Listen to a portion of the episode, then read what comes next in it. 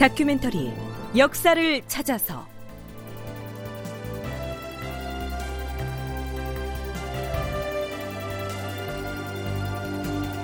제 686편 을묘회란 그 후 비변사가 변했다.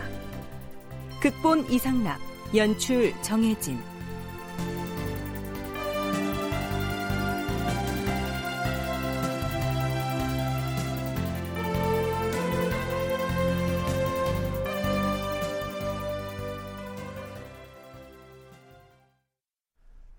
여러분 안녕하십니까? 역사를 찾아서의 김석환입니다. 지난 시간에는 명종 10년 5월에 외인들에 의해서 발발됐던 을묘 외변의 전개 과정과 결말을 소개했습니다. 자, 이제는 그 별난 이후의 일들을 정리할 순서가 된 것 같은데요. 제주도에서 최종적으로 왜구를 격퇴한 다음 조정에선 당연히 논공 행상과 지휘 책임 문제에 대한 규명에 나섰겠지요. 을묘 외변의 진행 과정에서 초기에 적의 침공에 제대로 대처하지 못했던 지방의 수령들 또 혹은 나중에 중앙조정에서 파견했던 무능한 지휘관들에 대한 책임 문제가 우선 도마에 오릅니다. 전라도 순찰사로 파견했던 김경석은 모름지기 토벌군의 주장이었음에도 외적이 제멋대로 사람들을 죽이고 노략질할 때 겁을 집어먹고 위축되어 진격하지 않고 있다가 휘하 사절들이 강력하게 요청한 뒤에야 비로소 나가 싸우기를 허락하였다. 만일 제때에 추격하였다면 외적의 무리를 잡아 없앨 수 있었을 터이다. 허나 그리하지 못했으니 그에게 무슨 지휘관으로서의 공이 있다고 할 것인가? 전라좌도 방어사 남측은 또한 잘못이 작지 않다. 그러나 갑작스러운 상황이었던 만큼 잡아들여 형추할 것까지는 없지 않겠는가? 관직만 봐도록 하라. 또한 초기의 변란에 잘 대처하지 못한 자들에게는 인명 피해만 510명에 달했고요.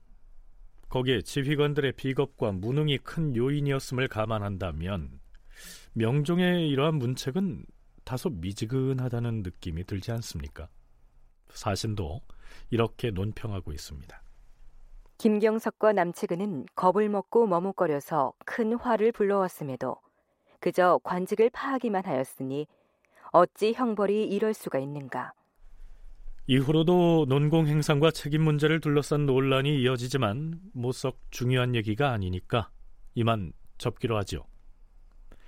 제주도에서 외적을 격퇴하고 나서 석 달쯤 뒤인 명종 10년 9월 10일 제주 목사 김수문이 강여라가 하는 군관을 전투 중에 사로잡은 포로들과 함께 한양 조정에 보내서 임금에게 승첩을 아랩니다. 이른바 승전보를 전한 것이죠. 제주 목사가 외적을 참 잘 방어하였다. 또한 제주에 용맹한 사람들이 많아서 이처럼 많은 왜구를 포획하였으니 기특하도다. 외적을 물리치고 포획할 때의 상황을 자세히 진단하도록 하라. 예, 주상 전하. 외적이 바다를 지나다가 노략질을 하려고 하자 제주 목사 김수문이 신들에게 배를 타고 나아가 진격하게 했사옵니다. 그래서 군사를 이끌고 나아가서 어떻게 하였느냐? 외놈들이 만만치 않았을 터인데. 외선을 향하여 총통을 쏘았사옵니다. 오, 그래. 제주의 함선에서 총통을 쏘았단 말이지. 그랬더니 적선들을 향하여 총통을 발사하자 왜구들의 선박에 불이 붙어서 적들이 자중질환에 빠졌사옵니다. 일부는 타 죽고 또 다른 외놈들은 물에 빠져 죽었사옵니다. 그리하여 외구의 목 54급을 베었사옵니다. 잘하였다. 정말 장하구나.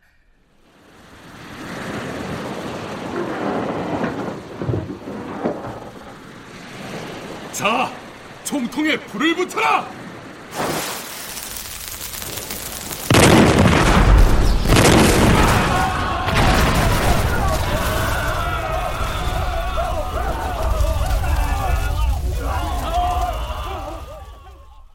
네, 결국 제주에서 결정적으로 승기를 잡을 수 있었던 데에는 총통이 큰 몫을 했음이 밝혀집니다. 초기에 제주의 전황을 알려올 때 무트로 상륙한 왜구들을 화살을 쏘아서 물리쳤다라고 했는데요. 왜구가 다시 배를 타고 바다로 물러가자 총통으로 공격해서 결국 외선을 격퇴한 것이다. 이런 얘기가 됩니다. 연세대 국학연구원 윤훈표 연구원은 총통으로 왜구를 공격해서 전과를 올렸던 이때의 경험이 뒷날 임진왜란 때에도 적잖은 영향을 끼쳤을 거라고 분석하고 있습니다. 지방군의 어떤 조직과 운영 체계를 이제 좀 개편하면서 이제 성곽의 이제 수리, 그다음에 신설, 이제 방어 시설 정비되고 무기 개량에도 좀 신썼는데요. 특히 그때 제주도의 경험을 아주 중시했던 것 같습니다. 선박에다가 화포를 탑재해서 적이 상륙하기 전에 치면 이게 굉장히 효과적이다. 이래가지고 이때부터 임진왜란 때 조선수군의 핵심 전력이라고 할 수 있는 판옥선 개발에 나선 게 아닌가. 그런 게 이제 많은 사람들의 그, 그 의견인 것 같습니다. 그래서 이 판옥선을 갖다가 이제 만들어가지고 그 판옥선에서 화포를 이제 쏘게 되면 조선군이 굉장히 유리하지 않을까. 이런 생각을 하게 되고 아마 그것이 제가 보기에도 이 을묘회라는 아주 큰 교훈으로 나중에까지 아주 상당한 성과를 올리는 그런 이제 경험의 어떤 바탕이 되지 않았는가. 자, 그렇다면 의문이 생기지요. 총통을 만들었다고 하는 기록은 이미 개국 초인 태종 때부터 실록에 나타나고요. 중종 때에도 남해안에 침구한 왜구와 또 그 실전에서 총통을 사용했다는 기록이 이어지고 있는데요. 총통이 이처럼 전투력을 고양시킬 수 있는 무기였다면 왜 대대적으로 제작해서 실전에 배치할 생각을 하지 못했을까요? 을묘 외변 초기부터 총통으로 외적을 공격했다면 이처럼 막대한 피해를 당하지는 않았을 텐데 말이죠. 이 점에 대해서는 한국학중앙연구원 원창의 연구원의 설명을 들어볼 필요가 있습니다. 외구의 침입에 대해서 대비해야 되는데 그 근본적인 문제가 대비해라 라는 명령으로 끝날 수 있는 문제가 아니에요. 전국적으로 군적을 다시 재정비해서 군인들을 정말 실수의 군인들을 확보해야 되고 그다음에 군량을 마련해야 되고 그리고 각 그 병영이나 이런데 그 어, 파손된 무기들이라든지 이런 것들을 어, 제대로 갖추어 놓고 해야 되는데 이거는 돈이 한두 푼 드는 문제가 아니라서 이때 대비책을 몰라서 외구의 침입을 당한 건 아니거든요. 그 이전에부터 이렇게 해야 된다는 논의들도 있었고 움직임도 있었지만 끝까지 가지 못하고 흐지부지 된 거는 결국 재정적인 데 문제가 있어서 그런 거라고 생각이 됩니다. 총통 등을 갖추는 게 전력에 큰 보탬이 될 거라는 사실이야 익히 알고 있었지만 척신 세력의 국정농단 때문에 생긴 국가재정 파탄 때문에 이런 대비를 할 엄두를 낼 수가 없었다는 취지의 얘기입니다. 이러한 견해를 뒷받침할 만한 사례들을 실록 기사에서도 찾을 수가 있는데요. 을묘 외변이 한창이던 명종 10년 6월 17일에 명종이 승정원에 내린 교지와 이에 대한 승정원의 승지들의 대답을 짚어보기로 하죠. 지금 전라 좌도 방어사 남치근이 올린 기본을 보니 불가의 종을 부수어서 총통을 만들고자 하였다. 대개 어떤 물건이든 세월이 오래되면 신령스런 기운이 스미게 되는 것이므로 예로부터 전해 내려오는 물건을 깨부수어서 총통 만드는 데 쓰는 것은 옳지 못하다. 남치근의 말은 서울에서 총통을 많이 만들어 내려보내달라. 이런 뜻일 터이니 그러한 취지로 비변사에 말하도록 하라. 하오나 주상 전하, 전하께서는 물건이 오래되면 신령스럽게 된다라고 말씀하셨사옵니다. 하지만 이것은 불가에서 사용하는 물건일진데 어찌 이러한 분부를 내릴 수가 있사옵니까? 신들은 어명을 출납하는 승지로서 주상 전하의 이러한 분부를 비변사에 전할 수도 없고 또한 서울과 지방에 널리 반포하기도 매우 불편하옵니다. 허허, 무릇 오래된 물건에 대해서는 세속에서도 물건이 오래되면 신령스러워진다고 하지 않던가. 이는 그저 일반적으로 일컫는 말이다.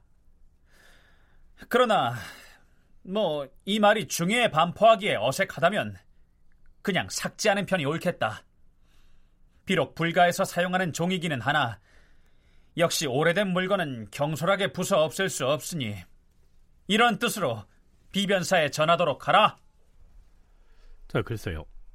우리가 듣기엔 승정원 승지들보다는 명종의 얘기가 좀 더 온당하게 들리지 않습니까? 이 대목을 실록에 기록한 사관도 유교 국가의 선비답게 명종의 말을 부정적으로 논평하고 있습니다. 임금은 불교에 대한 믿음이 대단하고 현혹됨이 심하다. 사찰을 옹호함이 지나치고 또한 곡진하게 중두를 감싸주고 있으니 마음속으로 불교를 매우 좋아한 것이다. 중두를 뽑아내어 병력을 보충하려고 하면 능침을 지키고 있는 중이라 하여 윤허하지 아니하고 사찰의 종을 부수어서 병기에 충당하려고 하면 오래된 물건이라고 핑계한다. 이처럼 위태롭고 절박한 때에도 임금의 생각은 오직 불교에만 가 있었으니 그러니 임금인 명종이 매우 통탄스럽다. 이렇게 적고 있는 것이죠. 물론 이 사평은 선조 때 명종실록 편찬에 참여했던 사관이 곁들인 것입니다. 그런데요, 종교 문제를 떠나서 총통을 갖추는 것이 국방력을 강화하는 데 반드시 필요하다 하는 점은 이전부터 강조돼 왔습니다.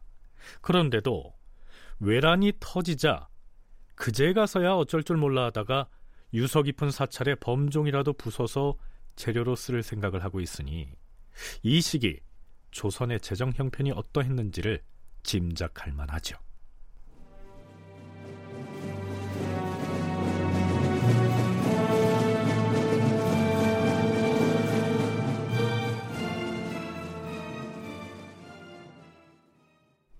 네, 앞에서 제주 목사가 보낸 강여라고 하는 군관이 제주도에서 여러 명의 왜구를 포획했다 이렇게 보고하고 있는데요. 제주의 군사들이 사로잡은 그 사람들, 포로들 중에는 좀 색다른 포로가 한 명이 있었습니다. 허수라고 하는 이름을 가진 중국인이었습니다. 이 중국인 포로의 처리 문제를 두고 논란이 벌어지죠. 주상 전하, 이번에 사로잡은 허수라는 자가 중국 사람이라고 칭탁을 하고 있는데 실제로 중국인이 맞는지는 아직 정확하게 밝혀내지 못하였사옵니다. 그를 엄하게 추문하면 그동안 왜구들이 중국과 우리나라를 침범한 일들을 모두 캐낼 수 있을 것이옵니다. 만일 추국을 했는데도 왜구들에게 어떻게 붙잡혔는지 실토하지 않고 숨긴다면 그자도 역시 외적과 한통속일 것이니 우리가 그를 상국의 사람으로 대우할 필요가 없을 것이옵니다. 일단 사역원에 가두고 예조를 시켜서 추문하게 한 뒤에 처치하는 것이 어떻겠사옵니까? 전하, 그래도 일단 중국인이라고 칭하고 있는 바 경솔하게 조치하기는 어렵사옵니다. 우리나라 변방의 장수가 그를 사로잡은 경위를 대략 적어서 문서를 만든 다음 일단 요동으로 보내서 그들로 하여금 중국 조정에 전달하도록 함이 사처에 마땅하옵니다. 음, 그러하다. 아무리 포로라고 하나 그자는 우리의 상국인 중국 사람인 이상 신중하게 처리해야 할 것이다. 문서를 속히 작성하여서 동짓달에 중국에 가는 사신편에 요동으로 보내도록 하라. 네, 이 포로가 조선이 상국으로 받드는 중국 사람인지라 함부로 다를 수가 없으니 본국으로 송환하자 이렇게 결정이 난 건데요. 그렇다면 을묘 외변 때에 조선을 침략한 무리 중에는 포로로 잡힌 사람 외에도 중국인들이 더 섞여 있었지 않았을까요? 명종 11년 4월 이때는 이미 을묘 외변이 일어났던 때로부터 10달가량 지난 뒤인데요. 이때 대마도주가 조구라는 사람을 조선 조정에 보내와서는 일종의 정보 보고를 합니다. 예조 판서가 그와 나눴던 대화의 내용을 일문일답 형식으로 명종에게 보고합니다. 간추리면 이러한 내용이죠. 음, 어느 지역의 외인들이 또 어디를 노략질을 하려고 한단 말이냐? 사주와 오행산 등지에 사는 사람들입니다. 음, 그 말을 어디에서 들었느냐? 금년 정월에 박다주에 갔었는데 적간관과 살마주 등지의 사람들이 와서 저에게 말해 주었습니다. 오봉이라 불리는 중국인이 외인 도적들을 거느리고서 중국에 쳐들어갈 것이라고 하였습니다. 너는 오봉이라는 그 중국인을 보았느냐? 예, 평호도에서 보았습니다. 부하 300여 명을 거느리고 큰 배 한 척을 타고 있었는데 늘 비단 옷을 입고 다녔습니다. 그 무리가 대략 2천 명쯤 되었습니다. 그렇다면 그 오봉이라는 중국인은 포로가 되어서 일본에 있게 된 것이냐 아니면 스스로 도적이 되기 위해서 들어간 것이냐 처음에는 물화의 교역 때문에 일본에 왔다가 나중엔 외인 도적들과 결탁하여 왕래하면서 노략질을 하고 있습니다. 그렇다면 지난해 우리 조선에 와서 노략질을 한 것은 어느 지역 사람들의 짓이냐? 아파국, 이예국, 창기국, 토사국 등 4개국의 사람들과 오행산의 외인들이 무리를 지어와서 노략질을 하였습니다. 네, 앞에서 얘기하고 있는 아파, 이예, 찬기, 토사 등은 그 시기 일본 열도의 시코쿠 섬에 있던 세력들입니다. 오늘날의 지명으로는 도쿠시마현, 가가와현, 에히메현, 고치현에 해당하지요. 그리고 중세 외인의 세계를 지은 일본의 역사학자 무라이 쇼스케에 의하면 이 오행사는 지금의 나가사키 현의 고토를 지칭하는 말일 가능성이 큽니다. 후기 외고로서의 을묘 외변이라고 하는 논문을 쓴 윤성익은 우리가 앞에서 소개한 대마도인 조구와 예조의 대화 내용으로 미루어서 당시의 상황을 생각해 볼 때 조선에 침구했던 이 사개국의 사람들로 이루어진 외고 무리는 중국인 오봉 집단이 끌어들인 형태로 이루어졌을 가능성이 크다. 이렇게 분석하고 있습니다. 우리가 을묘 외변이라고 하지만 그 외인들 속에는 중국인들도 포함되어 있었다는 얘기죠. 자, 이렇게 보면 제주도에서 사로잡은 그 포로들 중에 중국인이 포함되어 있었던 것도 이해가 될 만합니다. 자, 그렇다면 조구라고 하는 사람은 왜 왔을까요? 아마도 내가 이처럼 조선 조정의 외인 도적들에 대한 이런저런 정보를 제공하고 있으니까 조선 조정은 나에게 상을 내려달라. 이런 목적이 아니었을까요? 대마도 사람 아니고 다른 지역의 사람들하고 중국 사람이 결탁을 해서 여기저기 이렇게 다니면서 노력질하고 다닌다더라. 그 수는 2천이다. 뭐 이런 얘기를 하니까 혹시 그 사람들이 그럼 작년에 여기에 왔던 사람들이냐라는 이제 사실 확인들을 하는 그 과정들의 이야기가 나오고 있어요. 그러니까 대마도 사람들이 그런 정보들을 우리 나라에게 그러니까 조선에게 정보를 주면서 반대급부로 상을 받으려고 하는 사람들이 있어서 와가지고 이런 식으로 고변한다라고 하는 이런 명목으로 와가지고 정보를 어, 주고 받고 하는 그런 일들이 어, 있었던 것 같아요. 근데 우리나라 정부의 입장이 굉장히 중요한데 그걸 아주 심각하게 받아들이는 것 같지 않은 모습들이 좀 많이 보이거든요. 조선 조정의 예조와 대마 도주가 보낸 조구의 대화 내용 좀 더 들어보시죠. 지난해 우리 조선을 침구한 외적들 중에는 너희 대마도 사람도 있는 것 같았는데 어째서 이런 짓을 했느냐? 그건 이렇습니다.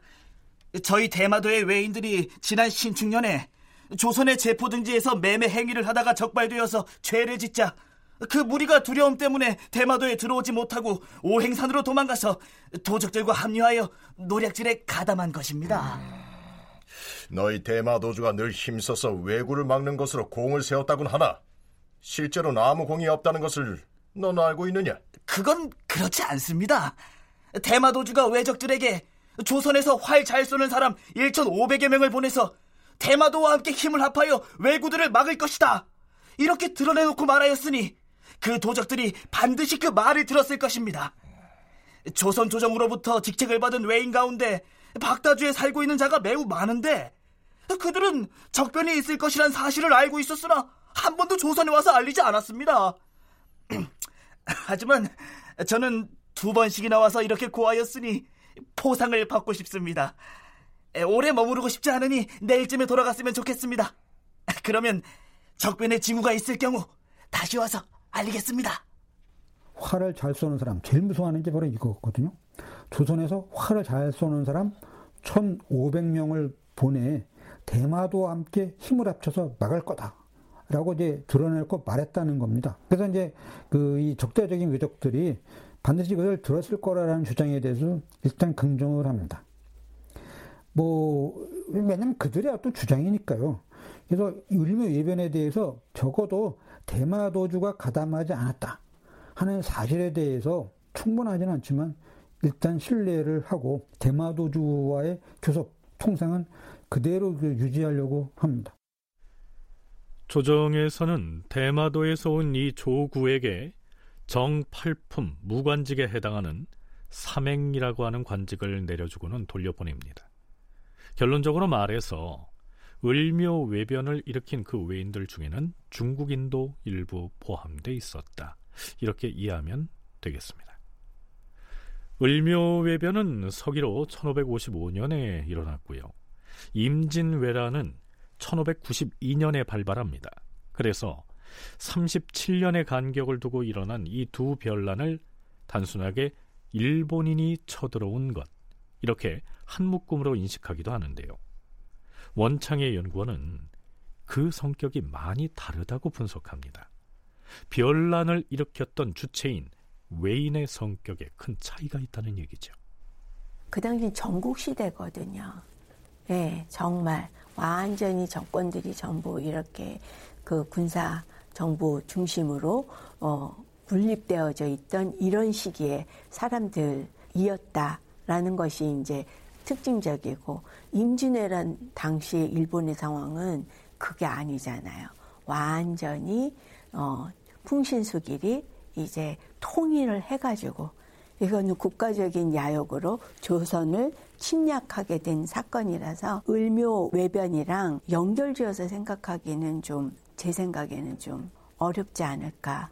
예, 지금 그 삼포 외란을 일으킨 주체 그 다음에 을묘 외란 그리고 임진 외란 이렇게 봤을 때는 각각이 좀 다 성격이 좀 다른 사안이라고 어, 느껴져서 을묘 외변 때만 해도 일본은 전국 시대로 갈라져 있는 시기였습니다. 그래서 특정 지역의 호족 집단이 주축이 돼서 조선에 쳐들어왔지만 임진년의 이 외란은 일본 열도가 통일된 뒤에 풍신수길의 지휘 아래 전국가적으로 침략을 해온 별난이라고 하는 점에서 아주 큰 차이가 있다. 이렇게 이해하면 되겠습니다.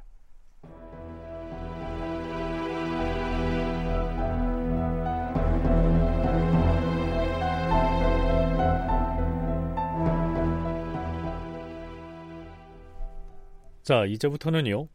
을묘 외변을 겪고 나서 그 위상과 조직과 기능이 크게 달라진 기구 하나를 탐색하고자 합니다. 일단 들어보시죠. 의정부의 삼정승 및 찬성들과 육조의 판서 그리고 비변사의 당상들을 불러서 모두 빈청에 모이게 하였다. 왜구들이 갑자기 밀어닥치게 되자 서울과 지방이 소란해져서 모두들 두려워하는 생각만 하고 있을 뿐 외적을 막을 계책을 내놓지는 못하였다. 대신들은 비록 날마다 비변사에 모였지만 계획하는 것이 하나도 없었으며 시행할 만한 방책 또한 없었다. 전하, 공노비와 산노비 중에서 날래고 용맹스러운 사람들을 이미 뽑도록 했거니와 모든 산중에 사찰을 명하시어서 힘센 중들을 뽑아 승군으로서 전투에 임하게 하시옵소서.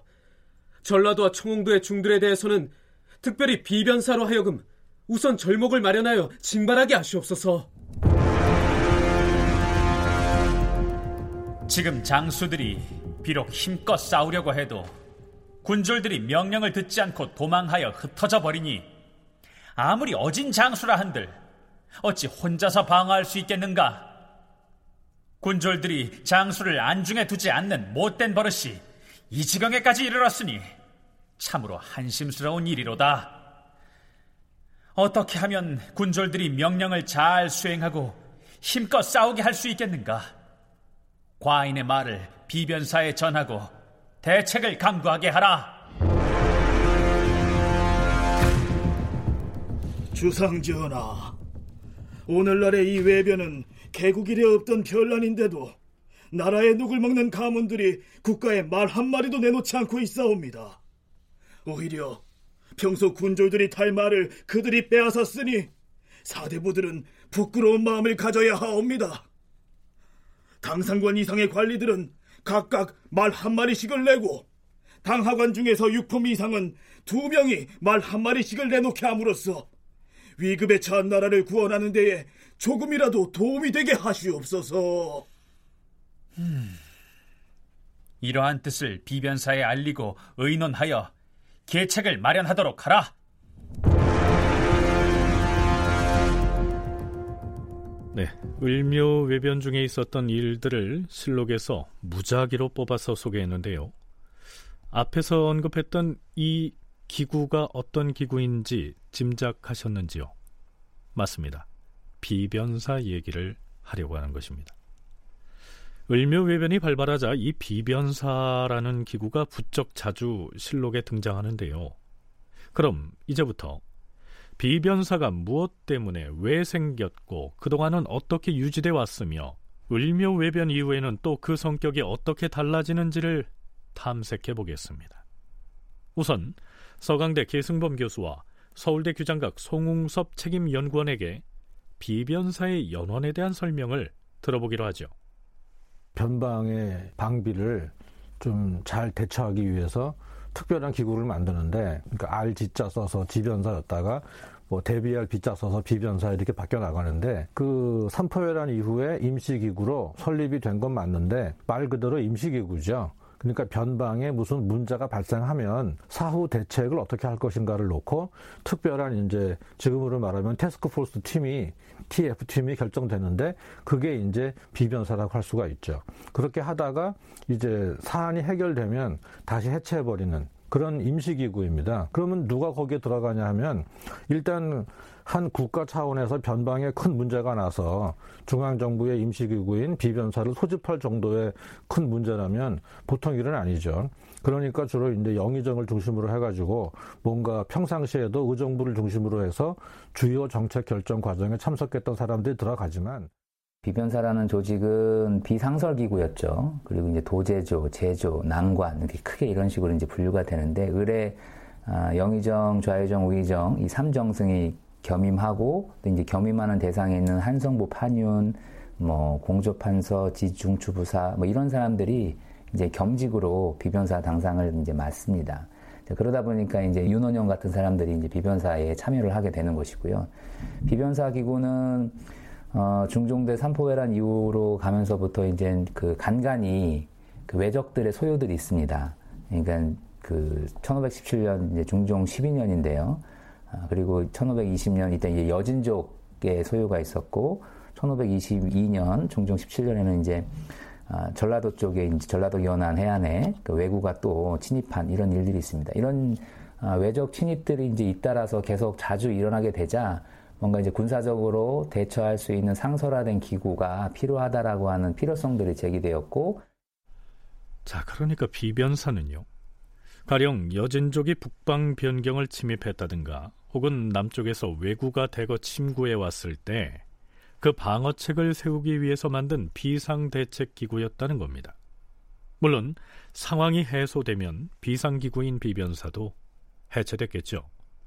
또한 어디까지나 비상기구였던 만큼 여기에 참여하는 구성원들은 영의정을 포함한 의정부 정승을 비롯해서 병조나 공조판서 혹은 변방 지역의 지리나 군사 운용에 식견이 있는 고위 관료들 뭐 이런 인물들이었겠죠.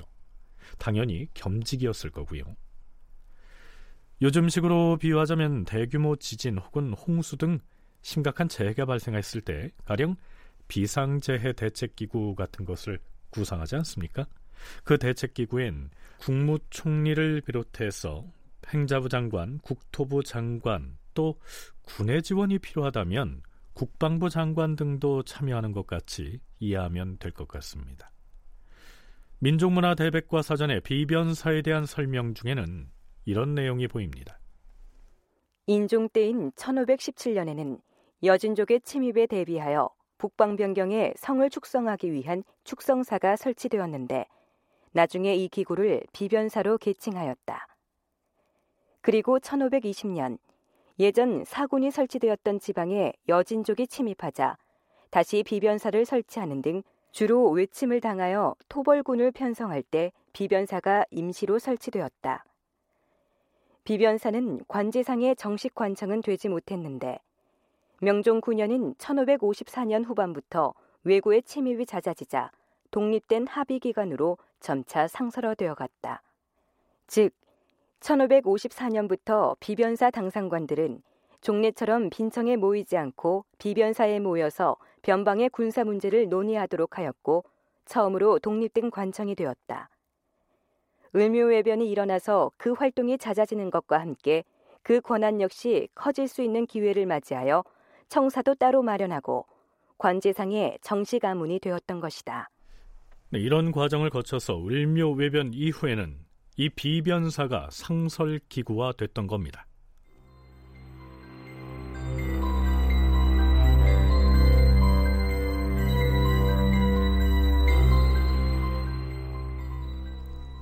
자, 그런데요. 을묘 외변 이후 이 비변사가 상설 기구가 되면서 이런저런 문제들이 제기됩니다. 명종 11년 1월 15일 영의정 심연원, 좌의정 상진, 우의정 윤계가 임금에게 고합니다. 전하, 예 조정조 때에는 변방을 방비하는 모든 일은 오로지 병조가 맡고 있다가 나중에 비변사가 따로 설치되어 싸웁니다. 그러다가 조정에서 불편하다는 의논이 일어서 비변사를 잠시 파한 바 있사옵니다. 그런데 이 신축년에 다시 설치한 비변사는 지금까지 시행하고 있사옵니다. 변방 방비에 관련된 모든 일을 병조가 주관하지 않고 별도로 다른 기구를 설치한 것은 일을 진행하는데 매우 방해가 되옵니다. 그렇사옵니다. 더구나 비변사 제조의 인원이 너무 많아서 의논을 시작했다 하면 며칠이 경과하도록 앉아서 시일만 지체하고 있어옵니다.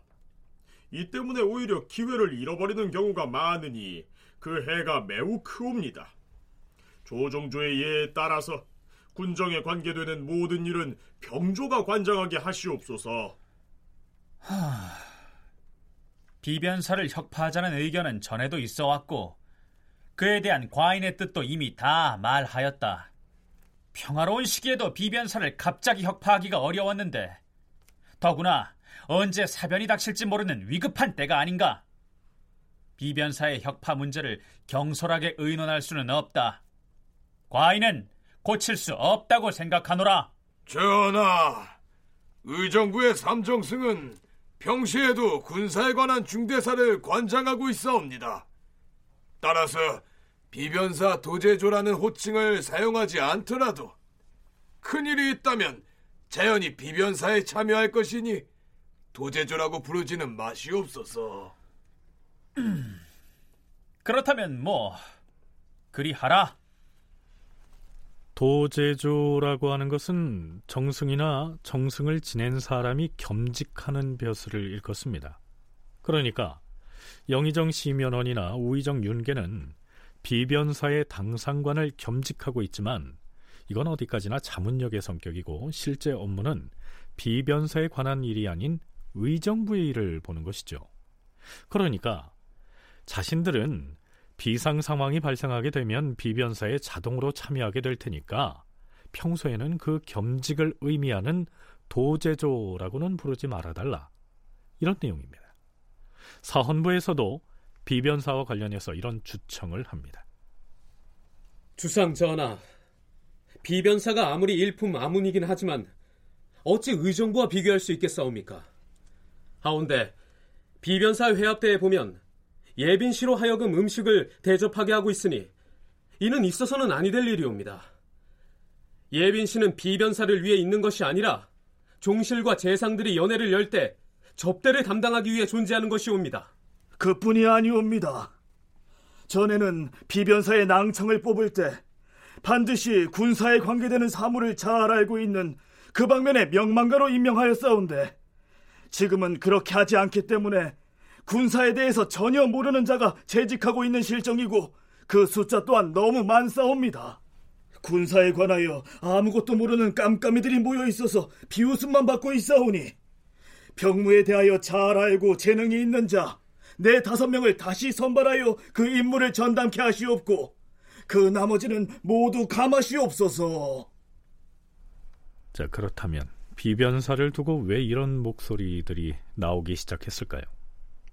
비변사가 상설기구화되면서 의정부와는 별도로 또 하나의 권력기구가 되는 것을 우려하고 견제하기 위해서죠. 을묘외변이 발생하는데 이건 솔직히 또 큰 변란입니다.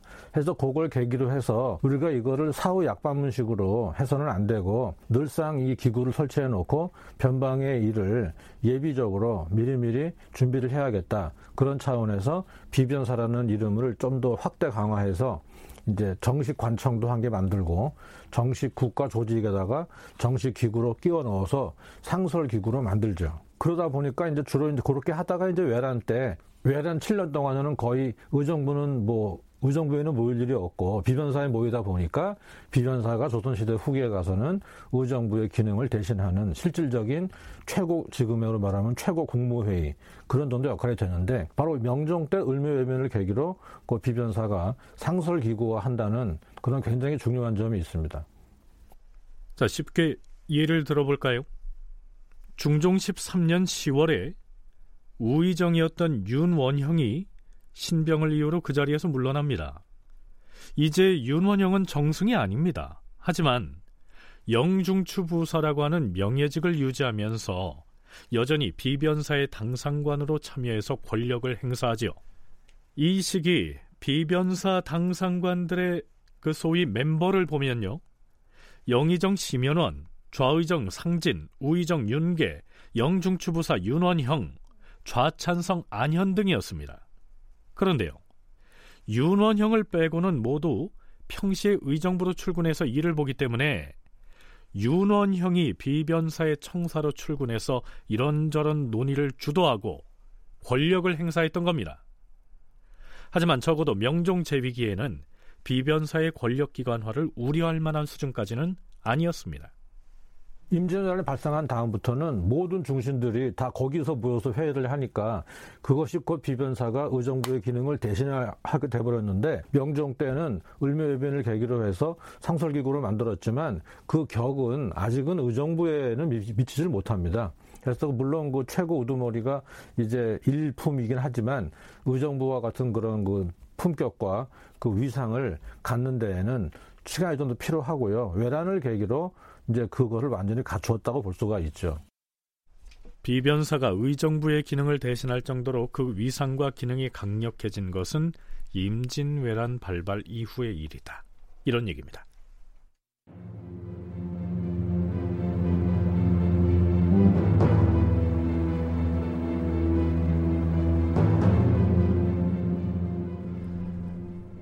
자, 이제부터는 명종 친정 이후의 조정의 권력 판도에는 과연 어떤 변화가 있는지를 짚어보겠습니다.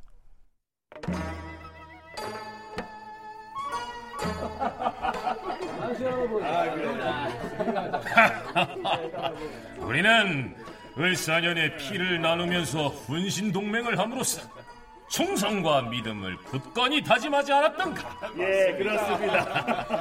오늘 이 대골들에게 그날의 위사공신이 모두 모였으니 이 어찌 즐겁지 아니한가? 특별히 전하께서도 위사공신들을 위하여 음악을 1등악으로 내리셨도다. 통악을 크게 울려라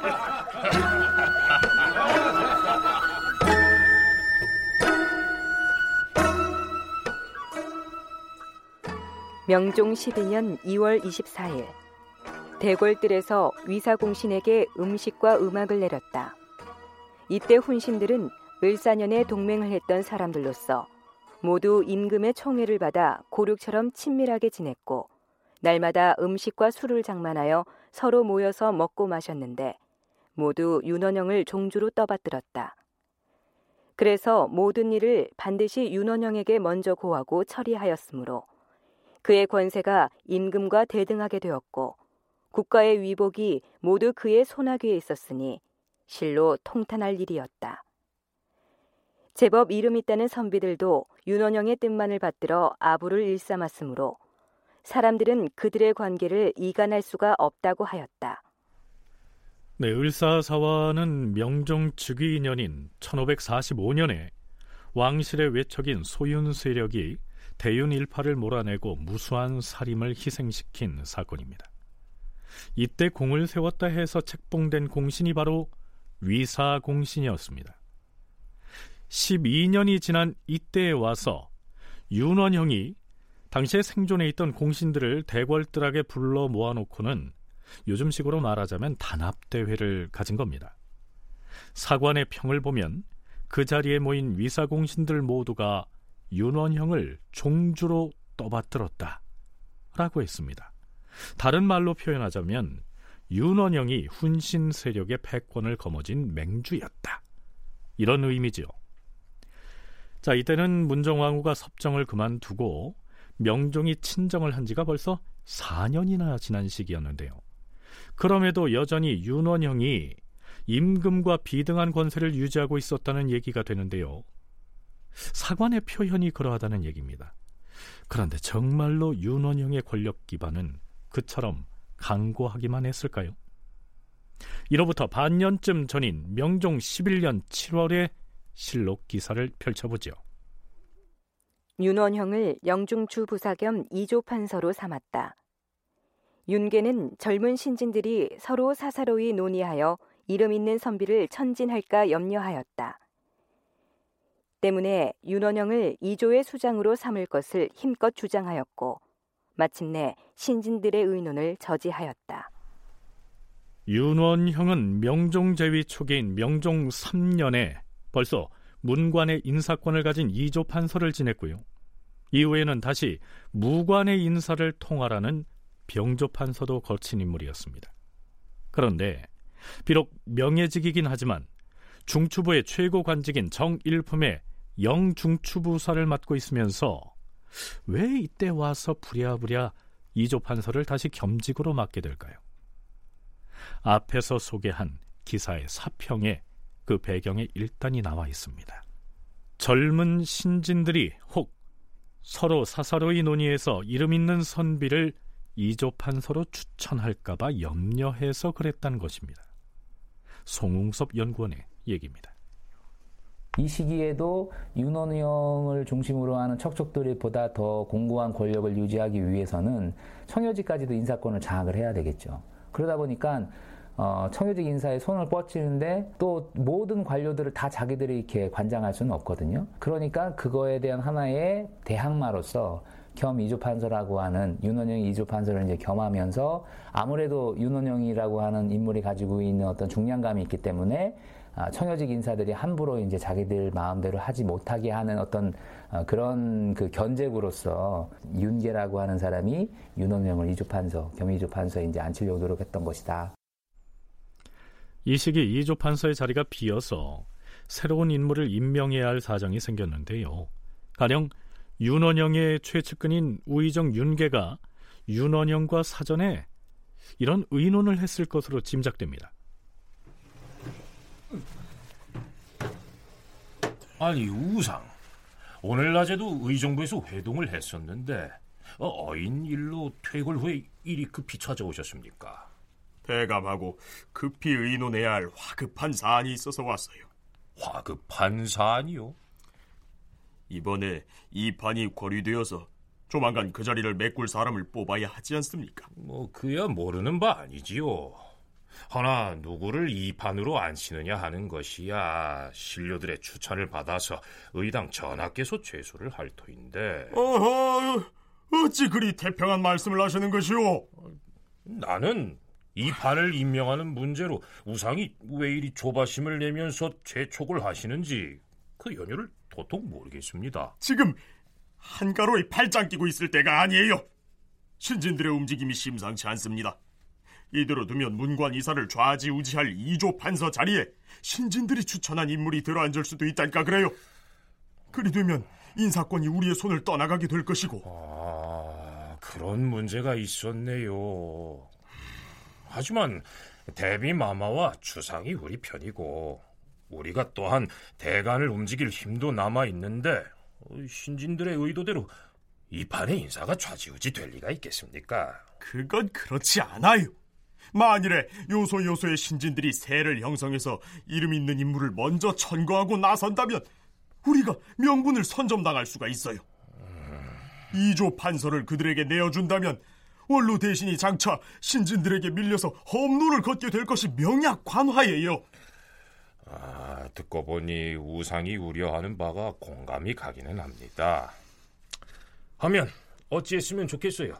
이 판의 물망에 오르기에 손색 없는 사람이 있으면 뭐 어디 천거를 해보세요. 내가 천거를 하면 대감도 내 의견에 따라서 협조를 해 주시겠소? 뭐 아무렴요. 우상이 추천한 사람인데. 곰곰이 궁리를 해봤는데 마땅한 사람이 한 사람밖에 없습니다. 아 그래요? 그 사람이 누군데요? 영부사 대감께서 한 번 더 맡아주셔야겠어요. 아, 뭐요? 아니 내가 이조 판서를 다시 맡으라는 말이에요? 아, 난 이미 이 판과 병판을 다 거쳤고 지금은 영중추부사의 신분인데 이 아니 될 말이에요. 영중추부사야 실직이 아니니 이 판을 겸한들 누가 뭐라 하겠습니까? 아 이참에 영부사 대감이 내가 하겠다 하고 나가야 이조 판서 제수를 둘러싼 신진들의 이러저러한 소리들을 일거에 잠재울 수가 있습니다. 아무리 궁리를 해봐도 다른 계책이 없어요. 내가 내일 당장 영부사 대감을 이조 판서로 전거할 것이니 그리하세요. 아니, 아니, 아니, 이보시오, 우상! 네, 그러니까요. 기존 소윤 세력으로 분류할 수 있는 윤원형을 필두로 한 척신그룹에서 사전에 이런 논의가 있었고 윤원형을 또다시 이조 판서로 밀자는 결의가 있지 않았겠느냐 이러한 분석입니다. 아무리 훈척들이 권력을 잡고 있지만 학교에서 배우는 건 뭐냐 하면은 성리학적 의리, 예법, 가치 이런 것들을 배우고 있고 또 김효사와 이후에도 계속해서 조광조는 아깝게 죽었다. 조광조를 죽인 사람들은 나쁜 사람들이다. 이런 인식이 젊은 학생들 사이에서는 계속해서 팽만해집니다. 윤계가 한 걱정 자체가 바로 그거죠. 이 젊은 애들이 자기네들이 좋아하는 사람을 이조 판서로 청구해 버리면 그 이조 판서는 젊은 사람들을 막 끌어들일 것이 아닌가. 그럼 우리가 한때 불리한 거 아닌가. 그러니까 아예 윤원영을 차라리 이조 판서에 안침으로 해서 그와 같은 신진 사료들이 치고 올라오는 거를 미연에 눌러버리자. 이것은 당시 윤계라는 사람이 윤원영의 신복으로서 당시의 전국의 흐름을 정확히 읽고 처신했던 것 같아요.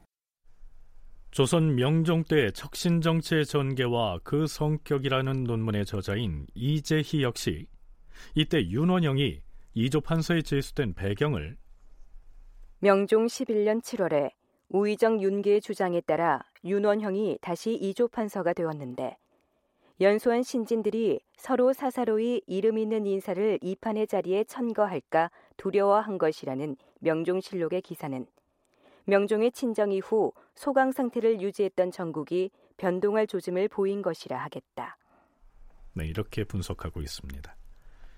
윤원형이 다시 이조 판서가 됐다는 사실이 중요한 게 아니고 윤원형을 맹주로 해서 그동안 국정을 쥐락펴락해왔던 척신그룹이 윤원형을 또다시 이조 판서로 내세우지 않으면 안 될 정도로 두려워할 만한 신진 세력이 존재했다는 사실.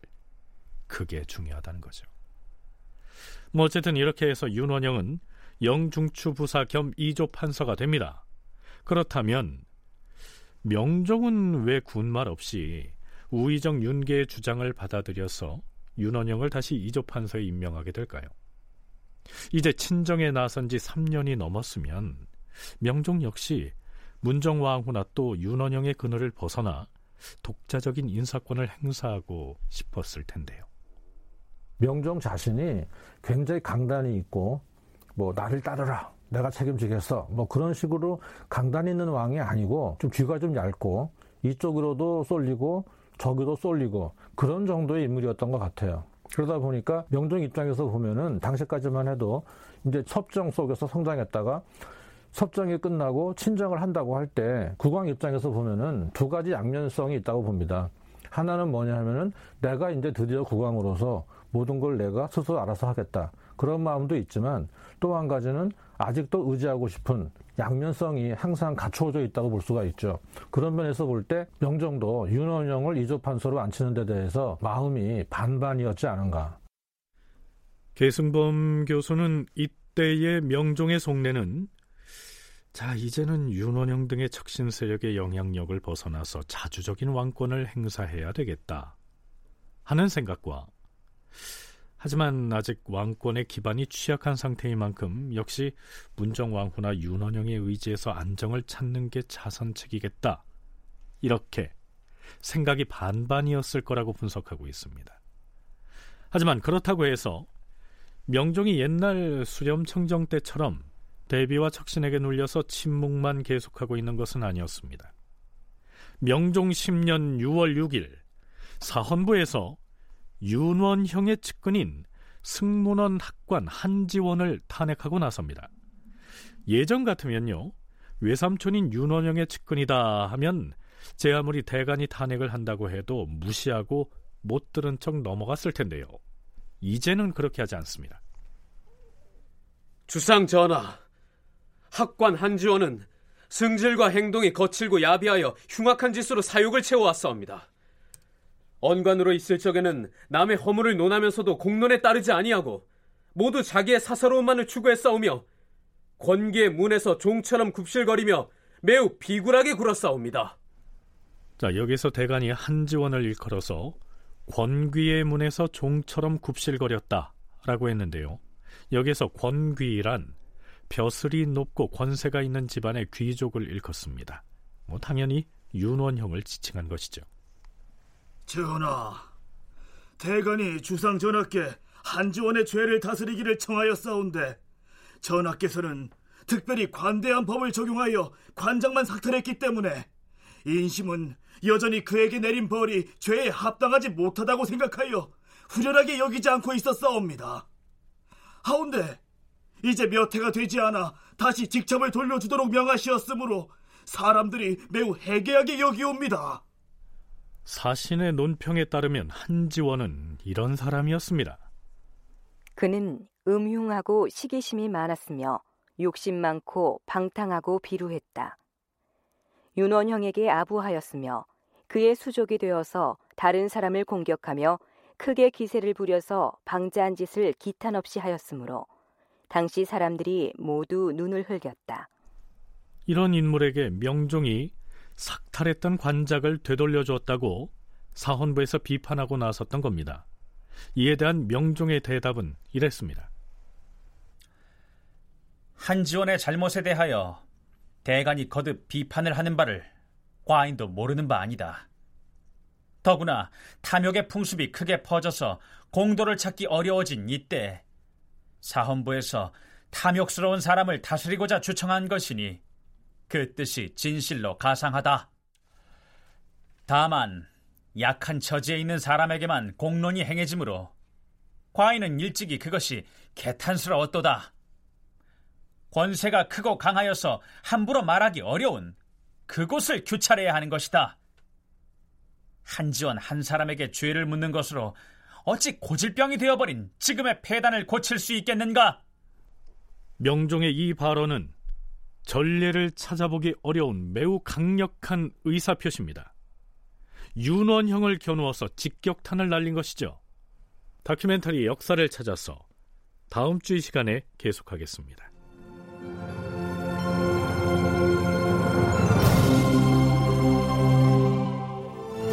다큐멘터리 역사를 찾아서 제 686편 을묘회란 그 후 비변사가 변했다. 이상락 극본 정혜진 연출로 보내드렸습니다.